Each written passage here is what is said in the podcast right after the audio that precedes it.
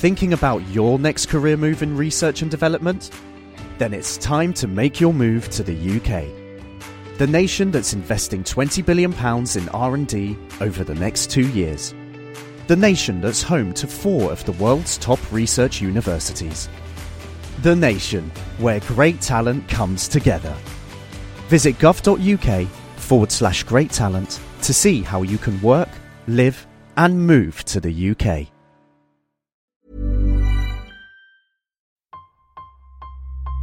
Engine running. Absolute genius. Get this. Welcome. Welcome. this is the show where we bring you Science. What that essentially means is Discoveries. advances. Questions. Research. technology. Unbelievable. Without further ado, This is The Naked Scientists.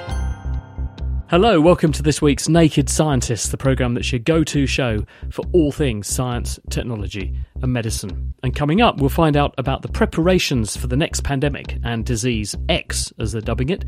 Also, ahead, the link between a noticeably enlarged part of the human brain and obesity, plus how honey sweetened the deal for an injured cricketer.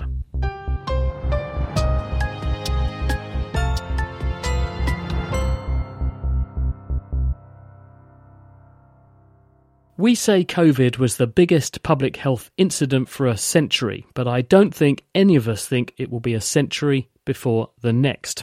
Those are the words of Professor Dame Jenny Harries, who's the Chief Executive of the UK's Health Security Agency, who have this week launched a new laboratory to halt the next pandemic in its tracks.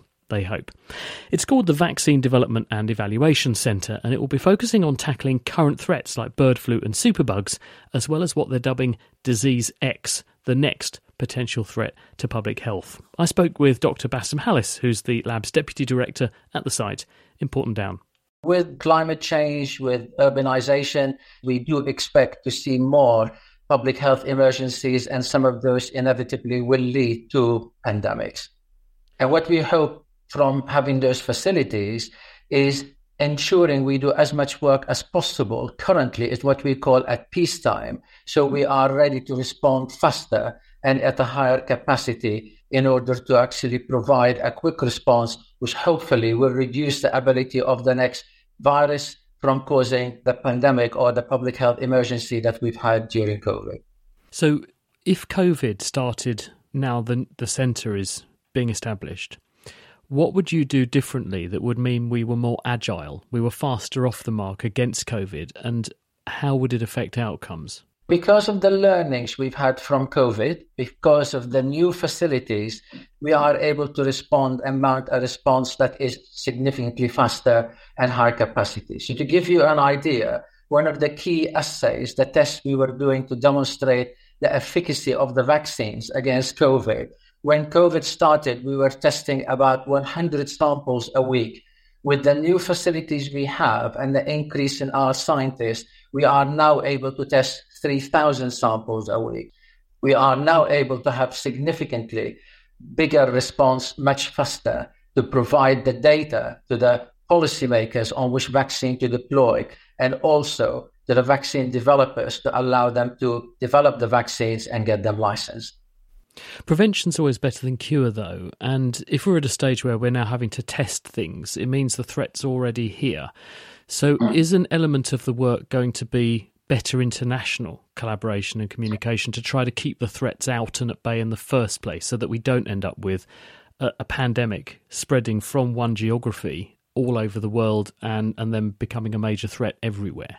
Absolutely. And uh, collaboration uh, both within the UK and globally is absolutely key to the response. You know, we feel we have fantastic capabilities and excellent scientists to respond to any public health emergency, but nobody could do it on their own. And that's why we work very closely with academic partners and with industry and NGOs, whether that's in the UK or and, and globally. We are constantly performing surveillance studies in this country to see what might be coming up, what might be happening. At the same time, we work with partners internationally so to try and identify any potential emerging new virus or bacteria and try to get hold of them and do the work we need to do to try and stop them from causing the public health emergency pandemic that uh, SARS-CoV-2 virus managed to do. One of the theories about where COVID came from was that it may have been an escape from a laboratory, accidental or otherwise. If you're talking about bringing deadly things to your laboratories, how do we know that we're not going to have an outbreak from Porton Down? So our facilities, Chris, is unique in being able to handle those pathogens, those bacteria and viruses that are categorized according to the level of how dangerous they are. And we are uniquely placed in being able to receive those pathogens, to grow them, and work with them safely. We meet all the requirements that require to work with these pathogens, whether from safety or from security. So you will be bringing potentially things like Ebola to your laboratories in order to work on, on things of that sort of threat level in order to work out how ah. to mitigate them? Absolutely. And Ebola is an example that we've done that for. When there is a potentially emerging virus or bacteria, the only way we could respond is to get hold of these, bring them here into our laboratories, and work with them safely and securely to try and understand how they cause disease, how they transmit between people, or indeed whether they're likely to transmit from an animal to a person, like what we're doing now with avian influenza.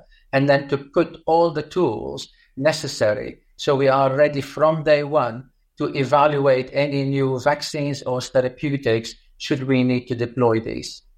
Flu is going to be one of those ever present threats which you must have your eye on. COVID, obviously, because it's still very much in, in, evidence at the moment. But what other things are you worried about at the moment? What are going to be the targets now for the years ahead that you're going to be either working on or doing active surveillance on? We have a very active surveillance program that been, you know, uh, ongoing in this country one of the things we're doing that is to make sure we, we our capability and our preparedness is pathogen agnostic. And what I mean by that, while we maintain surveillance program to be clear about what may be circulating in our country or potentially coming into our country, is developing the capabilities that allow us to respond what we call disease X. Uh, and what I mean by that is whatever could come up. So the capabilities we are developing and enhancing, the increase in the scientific knowledge that we have here is really being targeted to respond to whatever comes up next. Bassam Hallis there. The hypothalamus, the region that sits on the underside of the brain, as well as controlling things like sleep and body temperature, blood pressure, and how thirsty we feel, also plays a key role in hunger. And researchers have discovered that it is noticeably larger in people who are overweight. Stephanie Brown from the Department of Psychiatry at Cambridge University carried out the research. What did you find, Stephanie? This study was focused on looking at brain structure in the context of body mass index. So, as you mentioned, we, we know that a large number of factors influence how we eat and the types of food we eat, including genetics and hormone regulation and our envir- environment. But we also know that this region called the hypothalamus uh, sits at the base of a of the brain. It's about the size of an almond and it plays a really important role in telling us when we're hungry and when we're full. So, what we actually found is that when we did a large number of brain scans, um, the volume of the hypothalamus was significantly larger in people who were overweight and people who were living with obesity. And what we also saw is this significant relationship between volume of the hypothalamus and body mass index. And going down to further detail, these volume differences were really most apparent in the smaller regions of the hypothalamus that control appetite through the release of hormones to balance hunger and fullness. Do we know whether this is cause or effect? People have done studies on other parts of the brain. Um, the the London taxi driver study, most famously, where if you look at London taxi drivers who have to learn all of the streets of London, you find that one region of the brain concerned with navigation, the hippocampus, is much larger in those taxi drivers, and, and we think that it gets larger because they use it. It's a sort of use it and lose it phenomenon. So, do you think it's that overeating enlarges your hypothalamus, or do you think an enlarged hypothalamus causes you to overeat? Which way do you think the equation runs? Yeah, so this is really the really important next question in this research.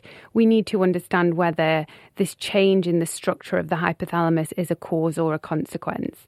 The reason um, we're thinking it might be a consequence is that in animal studies, we see a high fat diet can cause inflammation of the hypothalamus, which in turn prompts insulin resistance and obesity. And this can actually happen really quickly. So, in just three days of a high fat diet, we see this localized inflammation in animal models. So, if what we see in mice is the case in humans, then a high fat diet could trigger localized inflammation of our appetite control center. And over time, this would potentially change our ability to tell when we've eaten enough and then how our body processes blood sugar, leading us to put on more weight. Why would the inflammation occur? And why would inflammation cause a change in how we process calories and how we choose to eat more of them? Yeah, so that's a very good question. The, the answer is quite complicated because there's a lot of factors involved. But as a first step, we know that when we eat a high fat diet, that can cause um, inflammation in the body, things like C reactive protein, for example. And when these um, inflammatory processes happen, this can infiltrate the brain and then what we know from this process in animal models is the um, the brain's localized Im- immune cells, these are called glia, these can increase in size. So, what we think we're seeing is um, a reflection of this inflammatory process at a, at a localized level in the hypothalamus. While we've got you, Stephanie, can I ask you about one other paper I spotted this week in the Journal of Clinical Nutrition, where researchers said that they reckoned that eating a handful of nuts every day was associated with about a 17% drop in your risk of depression. What do you make of that? I think we always have to be really careful when we look at studies to not overinterpret uh, the information that's being presented. So we we know there's also a lot of lifestyle factors that can come into this as well, um, but from a biological point of view, it could be plausible. And that's because we know that nuts have anti inflammatory properties, and we know that inflammation in the body, whether this be through inflammatory disease, uh, stress, or even obesity, um, these things can be a risk factor for depression via this inflammatory process. So, if we take this evidence together, it is possible that nuts might be a protective food to eat against depression because they may counteract inflammatory processes. Um, but really, more, much more research would be needed in that area to be able to draw any conclusions about that. Stephanie Brown, thank you very much. The Naked Scientists podcast is produced in association with Spitfire, cost effective voice, internet, and IP engineering services for UK businesses. Find out how Spitfire can empower your company at spitfire.co.uk. Music in the program is sponsored by Epidemic Sound. Perfect music for audio and video productions. You're listening to The Naked Scientists with me, Chris Smith. Still to come, what you're seeing when you watch the annual Perseid meteor shower. But first, England cricketer Moeen Ali, so called the beard that's feared, has credited an NHS worker with helping to heal an injured finger after she sent him a wonder gel made of honey. Now, it may come as a surprise to many, including the spin bowler himself, that the golden stuff can be used to heal wounds. But the practice is not a new one. It dates back even earlier than the ancient Egyptians. I've been speaking to Sophie Goggins, who's the Senior Curator of Biomedical Science at National Museum Scotland. We don't know exactly the first time honey was used medicinally, but we have some really early recorded examples in Sumerian clay tablets from around 6200 BC, and also examples in Egyptian papyrus about using honey to treat wounds and also sore throat. But historic use of honey has kind of been seen across the entire globe, from Greece to the Romans to the Mayans to Babylon. Do we know what they were doing with it? And were all those practices roughly the same? They may not have known why exactly honey was helping, but they certainly knew that honey was helping to heal wounds. So we now have the benefit of knowing that honey is an anti inflammatory and antibacterial, and also has the great benefit of it provides a damp, or I know people hate this word, but moist environment uh, for wounds to heal, which actually helps them speed up healing and less likely to scar, which are both things that are recorded of honey being used to treat wounds. So they would have smeared it on when they had some kind of laceration or some kind of penetrating injury. Honey would have just gone yes. on almost out of the jar. yes, I think out of what I imagine were quite beautiful jars and what maybe we call today a poultice, Also, in something that people might remember or recognize, also being used in hot water uh, with citrus to help with a sore throat.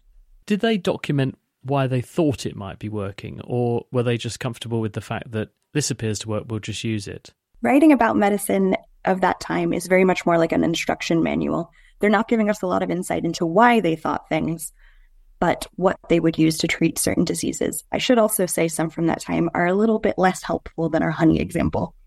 I mentioned leeches in the introduction because that's the other one that's got a little bit of ick factor, but also is a great story in the telling. And it really works. Plastic surgeons use leeches to get the blood out of bits of tissue that otherwise would, would suffer from what we call venous congestion. So we know that this is the real deal. That also has a rich history, doesn't it? Yeah, so there's examples of leeches depicted in tombs from ancient Egypt around 1400 BC. But a particular record I like is a medicinal record uh, from 50 AD by Pliny the Elder, which recommended leeches to be used for treating hemorrhoids, which I imagine would work, but would be quite an experience. Uh, yeah, quite uncomfortable, I should think. wow, uh, I'm not really sure what to ask off the back of that. But did, did, again, did they did they use them consistently? Because we know that it works in the modern era when we're putting bits of the body back together because the problem isn't getting blood into tissue, it's that the blood gets in and can't get out. So surgeons tend to like leeches because they'll draw the waste blood away from tissue, which means more fresh blood goes in. Did our ancient historical ancestors did did they know about this sort of practice or were they just doing it because it seemed again a bit magical and occasionally someone got better so they thought well well let's do this well Galen of the Four Humors fame was a big fan of leeches in order to balance the humors, so to remove blood from the body. But I would say they hit peak popularity, if you can, in around the 19th century for the same type of thing, just to remove blood. Hemorrhoids, amazing... but not hemorrhoids that time. I, had, I hadn't heard that before till, till you brought you'd it hope, You'd hope not. Are there any other examples of things a bit like leeches from history? Where you can find that there's actually quite a, a long history of its use, but it turns out to be quite a valid treatment and is this still in use today? Yeah, so one that springs to mind is cloves and clove oil, which have been used in dentistry for hundreds of years, and before that, um, in traditional medicine. So, clove oil is kind of cool and contains a chemical called eugenol, which might help decrease pain and also fight infection. So, it's why you often are told to dab clove oil on a wound in your mouth that chemical is actually used in dental preparations for sealing root canals and also for pain control. Amazing.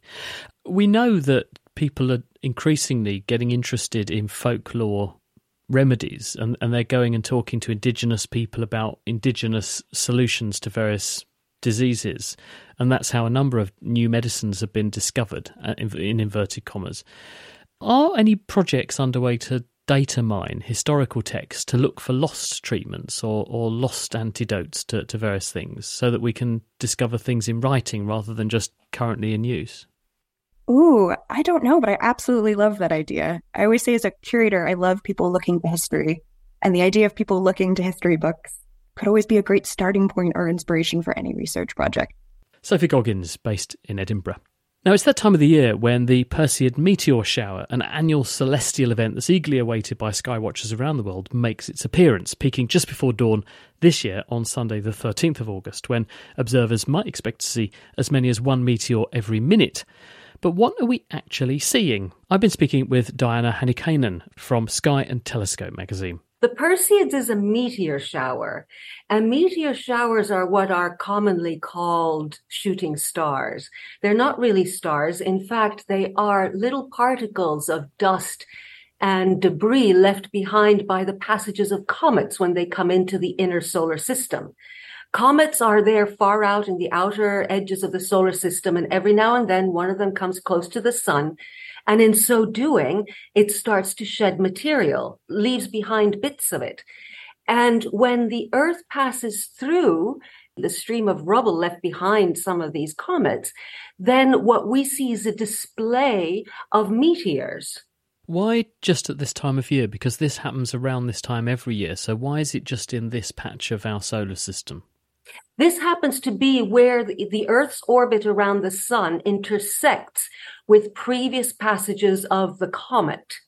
And this particular comet that gave rise to the Perseids is known as Swift-Tuttle. Swift and Tuttle were two people who first discovered the comet in 1862, just a couple of days apart. And every August, the Earth happens to cross where the comet has passed in the past.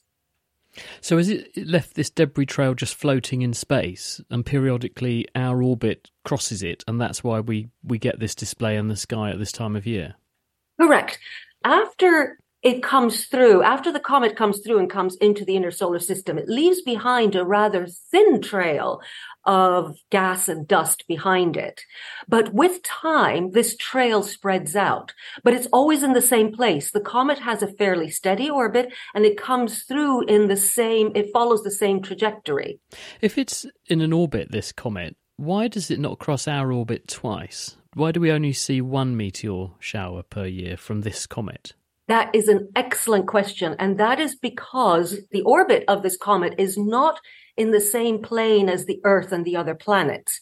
It is tilted. You can picture it as zipping in from above and going below the plane of the orbit of the planets before heading back out into uh, the outer reaches of the solar system.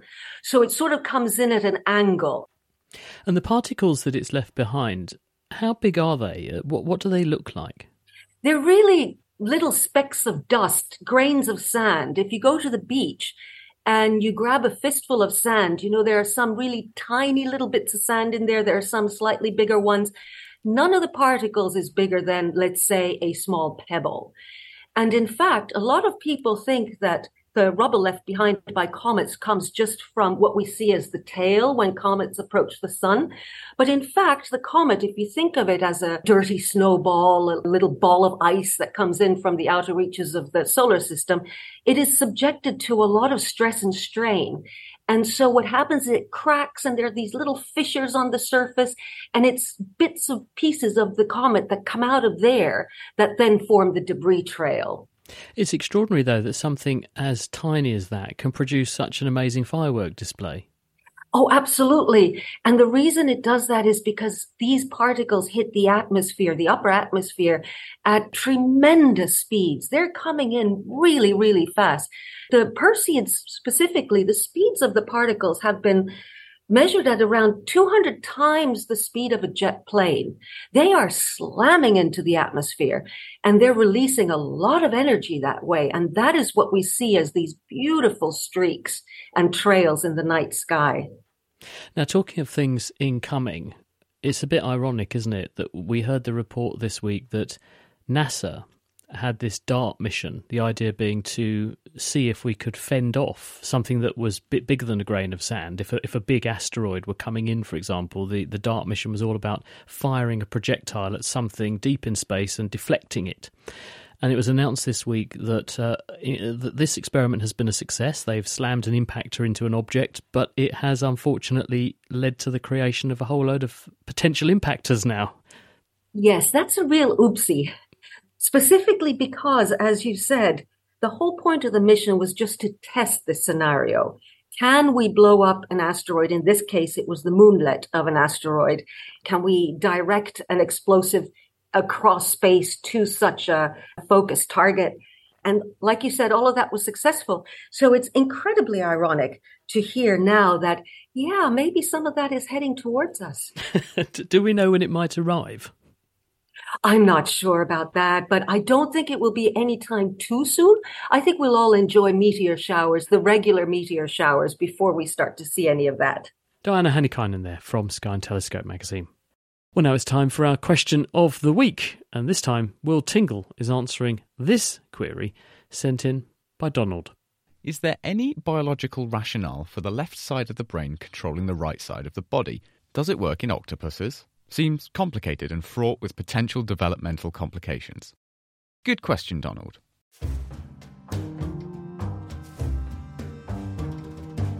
When we describe someone as having a twisted mind, we probably don't mean it literally. But this is the case for humans and other vertebrates. Some bundles of neural pathways cross over in the central nervous system, so the right side of the brain controls the left side of the body. In evolution, most useful stuff sticks around, and if these twists are in so many species of vertebrate, that means either every vertebrate evolved it separately, convergent evolution, or more likely, it developed right at the start of the existence of vertebrates. So that answers the octopus question straight away.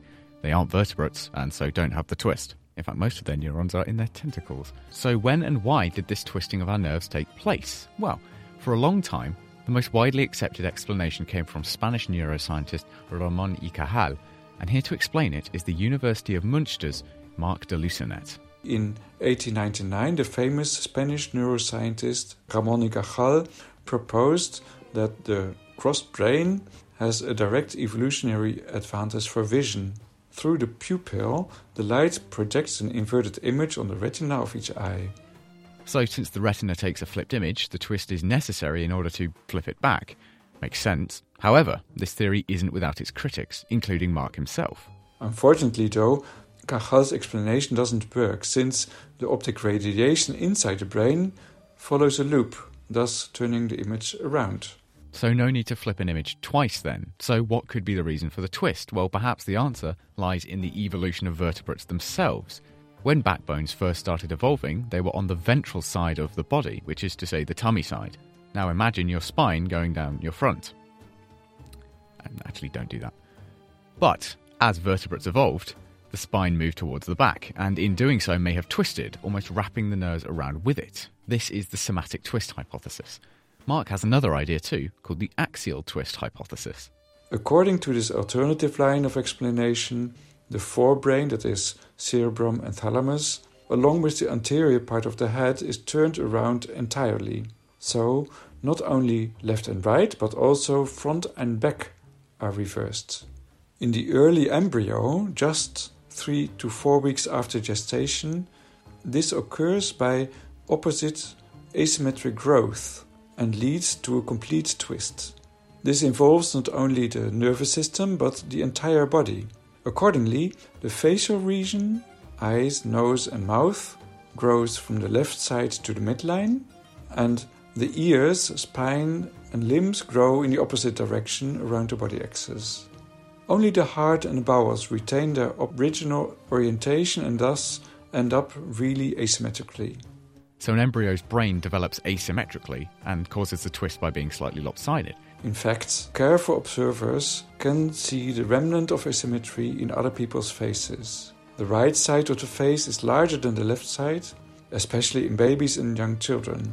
The biological rationale of these two hypotheses would therefore be the spine is better off at the back, and the twisting of the nerves don't seem to do any harm. The conversation is still ongoing though, so don't put your back out waiting for an answer. Thanks to Donald for the question and Marc de Lussanet for the help with the answer. If you have a scientific quandary of your own, send it in to chris at thenakedscientists.com. And that's where we have to leave it for this week. But on Tuesday, do join us for all the buzz around Hollywood blockbuster Oppenheimer. We thought it was high time we took a closer look at the history of nuclear weapons, effectively weapons of mass destruction. We have some top guests, including someone who witnessed a nuclear explosion during the tests in the 1950s, and also a former NATO commander. The Naked Scientist comes to you from the University of Cambridge's Institute of Continuing Education. It's supported by Rolls Royce. I'm Chris Smith. Thank you for listening, and until next time, goodbye.